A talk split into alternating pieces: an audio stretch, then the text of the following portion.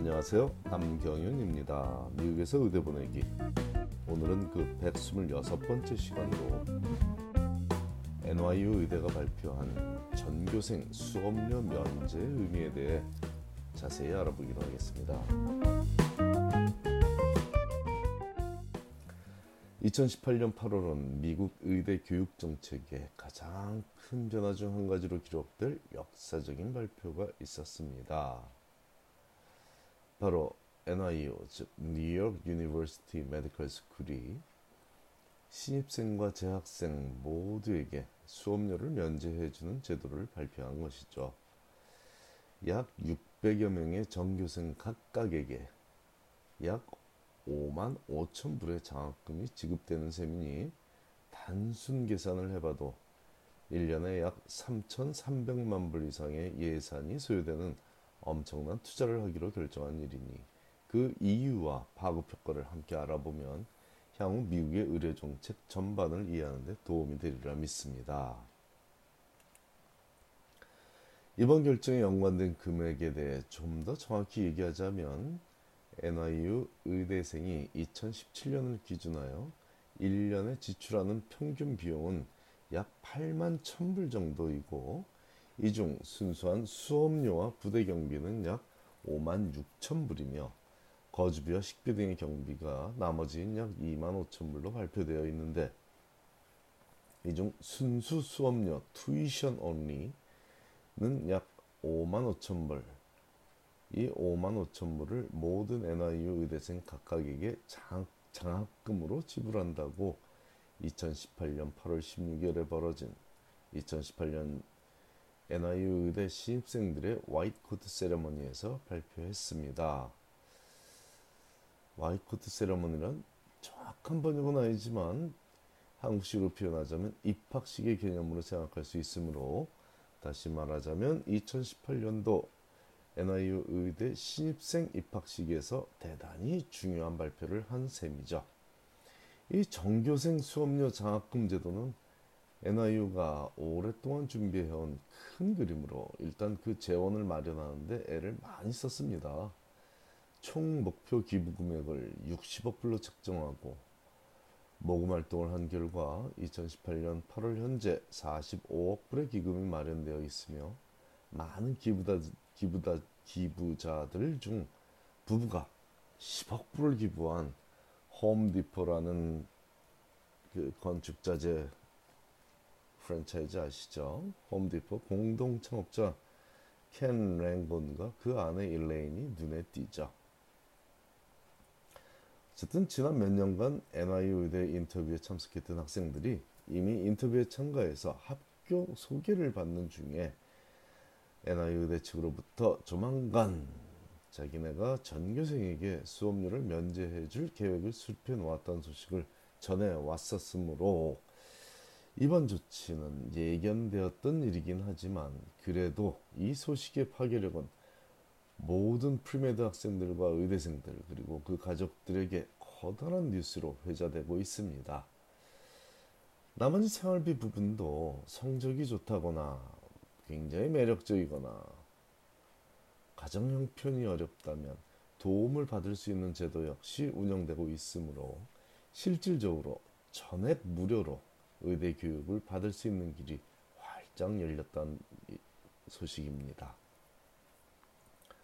하지만 이미 NIU 의대에서는 2012년 신입생들부터 5명을 선발해서 수업료와 생활비 전체를 지원하는 Clara and Larry Silverstein 장학금 제도를 merit scholarship 제도를 시행하고 있었으며 이는 사실 다른 명문 의대에 비해 조금 늦은 전액장학금 제도의 도입이었습니다. 사실 뭐 top 10 안에 드는 의대들은 전액장학금을 주고 입학시키는 학생들이 꽤 많죠. 하지만 이번 전교생 수업료 장학금 지급은 군의관을 양성하는 국방의대 등의 특수의대를 제외하고는 아주 독보적인 투자이므로 세간의 관심을 끄는 것입니다. 제 칼럼을 오랫동안 읽어오거나 팟캐스트를 오랫동안 들어온 독자, 청취자라면 의대에 진학하며 우수한 성적과 업적을 토대로 장학금을 받는 학생들이 꽤 많다는 사실을 익히 알고 있을 겁니다. 모든 면에 매력적인 학생이라면 유학생이든 시민권자든 개의치 않고 전액 장학금을 주며 모셔가려고 하는 치열한 경쟁이 의대들 사이에서 매년 벌어지고 있죠.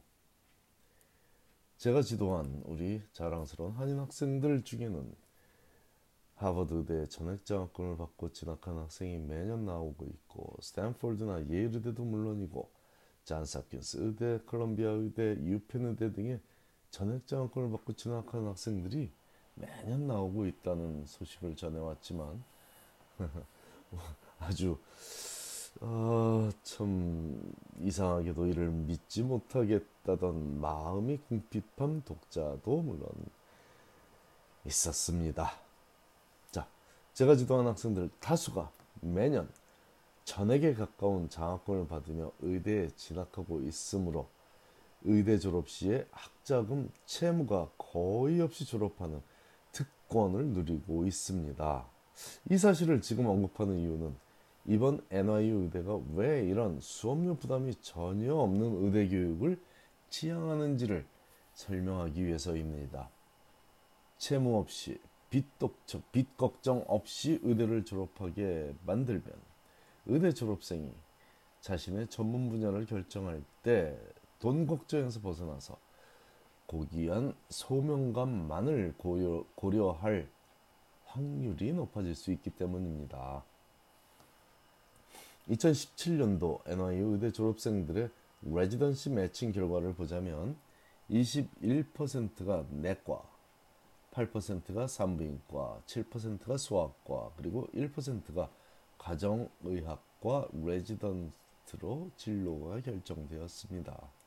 즉 졸업생의 3분의 1이 넘는 학생들이 primary care, 즉 1차 진료를 담당하는 의사가 되는 길을 걷고 있다는 의미인데 뭐 이들의 소득이 절대로 적지는 않지만 절대로 primary care 의사라고 해서 소득이 적다라는 얘기는 아니지만 다른 전문의들과 비교하자면 상대적 저소득에 시달리는 경우가 존재하므로 소명감만으로 그들에게 우리 사회의 건강을 1차적으로 책임지는 역할을 맡아달라고 기대하기에는 무리가 있습니다. 2017년도 의대 졸업생들의 평균 학자금 부채 금액이 약 18만 불에 이르기 때문에 누구라도 선뜻 primary care 의사가 되겠다는 생각보다는 경제적 보람이 조금 더 큰 그런 전문 분야 예를 들자면 성형외과라든지 뭐, 뭐 이런 경제적 보람이 리월드가 조금 더 나은 전문 분야를 고민해 볼 수도 있게 되는 거죠. 모든 의대 졸업생들이 돈만 밝힌다는 의미로 하는 얘기는 절대로 아닙니다. 하지만 이미 사회인이 된 학생들, 특히 힘든 과정을 이겨낸 이 학생들이 학자금 상환의 압박에 눌려서 소신을 쳐버릴 수도 있는 것은 엄연한 현실일 수 있습니다. 그러므로 이번 NIU 의대에서 추구하는 채무 없이 의대 졸업시키기 운동은 우리 사회가 건강해질 수 있는 묘책으로 보는 시각이 많죠. 물론 완벽한 제도라고 말하는 것은 아닙니다. 1차 진료 의사를 더 많이 양성하겠다는 목적이 호도되어 입학 경쟁률만 높이고 학교의 랭킹만 높이는 결과를 초래할 수도 있습니다. 하지만 그런 현상도 긍정적인 영향을 끼칠 수 있죠. 학교의 랭킹을 높이고자 하는 의대는 모두 수업료를 면제해주며 NYU 의대와 경쟁할 수도 있으니 최종적으로 그 혜택을 입는 당사자는 모든 사회 구성원들이 될 수 있기 때문이죠. 제가 지도한 학생들 중 올해 NYU 의대 인터뷰에 초대받은 학생들이 인터뷰 준비를 하는 모습을 지켜보며 NYU 의대가 제대로 된 투자를 하고 있다는 확신이 제게는 들고 있습니다. 우리가 사는 이 사회가 좀 더 건강해지는 것을 벌써 느끼게 되니 말입니다. 감사합니다.